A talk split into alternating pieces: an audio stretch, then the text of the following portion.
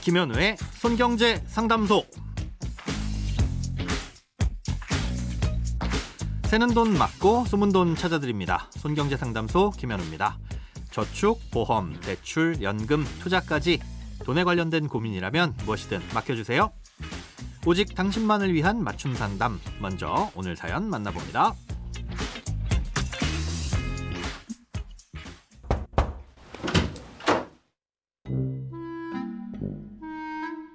제가 거래하는 증권사에서 얼마 전 광고 문자를 받았습니다. 유명 카드사에서 연 4.3%의 이자를 주는 채권이 나왔다는 내용이었는데요.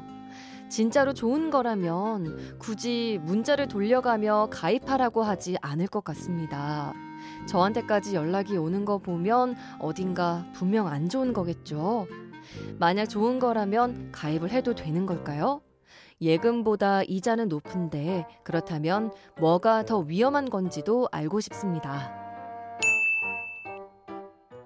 네, 잘 모르는 것에 투자를 할지 말지 고민이 될 땐 일단 의심부터 해보는 건 안전한 투자를 위해서 좋은 습관이라고 생각합니다. 문자로 받으셨던 내용은 카드사에서 발행한 채권에 투자라는 권유라고 요약해 볼 수 있습니다. 카드사라고 하면 그게 어디든 금융회사기 때문에 일반 회사보다는 꽤 높은 신용등급을 갖고 있습니다. 그렇게 높은 신용등급을 가진 곳에서 발행한 채권이라는 건 그만큼 떼일 가능성도 적을 테니까 이는 곧 안전하다는 뜻으로 보일 수도 있고요. 자, 그럼 안전한데 이자까지 많이 준다?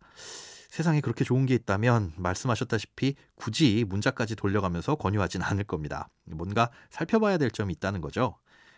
예, 흔히들 채권이라고 하면 안전하다고 생각하는 분들이 많습니다. 예, 채권은 쉽게 말해서 돈을 빌려준 차용증 같은 거니까 이 돈 빌려간 곳이 망하지만 않는다면 별 문제가 없을 거라고 생각하는 거죠. 그러니까 신용등급이 높은 카드사에서 발행한 채권은 안전하다 이렇게 생각할 수도 있는 거고요. 예, 하지만 채권은 돈을 제때 갚지 않는 부도의 위험 외에도 가격 변동의 위험이 있습니다. 마치 주식의 가격이 오르락내리락 하는 것처럼 이 채권의 가격도 변할 수 있다는 거죠. 예, 물론 그 가격의 변동성이 주식보다는 덜해서 안전해 보이기는 하지만 예, 엄연히 가격 하락으로 인한 손해를 입을 수도 있습니다. 가격이 하락할 수 있는 원인은 여러 가지가 있는데요. 대표적으로 해당 회사의 신용등급이 중간에 낮아지거나 혹은 앞으로 해당 업종의 전망이 어두울 때 어, 또는 그 채권의 상대적인 매력이 떨어질 때 그 가격이 하락할 수 있습니다. 문자로 권유받으신 채권의 수익률이 연 4.3%라고 하셨는데요. 지금은 은행 예금 금리가 4% 조금 안 되니까 예금에 비해서는 뭐 높아 보이는 숫자입니다. 자, 그런데 만약 한국은행이 기준금리를 올려서 그 여파로 예금 금리가 5%가 됐다고 가정해 보면 어떨까요? 지금 이 채권의 수익률이 그렇게 별로 높아 보이지가 않죠. 예, 은행은 예금 자 보호를 해주기 때문에 은행이 망하더라도 무조건 5천만 원까지는 원금이 보장되지만 채권은 그런 것도 없으니까 덜 안전하다고 할 수 있는데 뭐 수익률까지 낮으면 굳이 이 채권을 사야 할 이유가 없습니다. 예, 그래서 채권의 가격은 떨어질 수밖에 없는 거고요.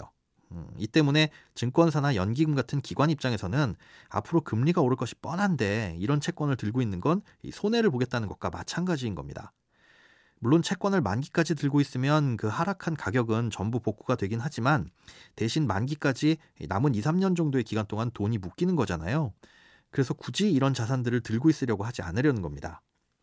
자, 그럼 개인이 투자하기에도 나쁜 거냐? 예, 조금 전에 말씀드린 것처럼 만기까지 들고 있을 거라면 중간에 가격이 하락하는 건 아무 상관이 없습니다. 하지만 중간에 채권을 팔아야 한다면 예금을 깨는 것과는 달리 원금 손해가 발생할 수도 있고요. 또 혹시나 부도가 난다면 예금자 보호 같은 안전장치도 없으니까 큰 손해를 입을 수도 있습니다. 또 지금보다 더 높은 금리의 예금이 나올 수도 있는 거고요. 음, 그러니까 채권에 투자하겠다는 결정을 내리시더라도 어, 예금과 좀 분산을 하시는 게 좋을 것 같습니다. 무엇보다 예금은 저축이지만 채권은 그 가격의 위험이 변동할 수 있는 이 투자라는 걸 꼭 기억해 두시기 바랍니다. 크고 작은 돈 걱정 혼자 끙끙 앓지 마시고 imbc.com 손경제 상담소 홈페이지에 사연 남겨주세요. 검색창에 손경제 상담소를 검색하시면 쉽게 들어오실 수 있습니다. 여러분의 통장이 활짝 오는 그날까지 1대1 맞춤 상담은 계속됩니다. 돈 모으는 습관 손경제 상담소 내일도 새는 돈 맞고 숨은 돈 찾아드릴게요.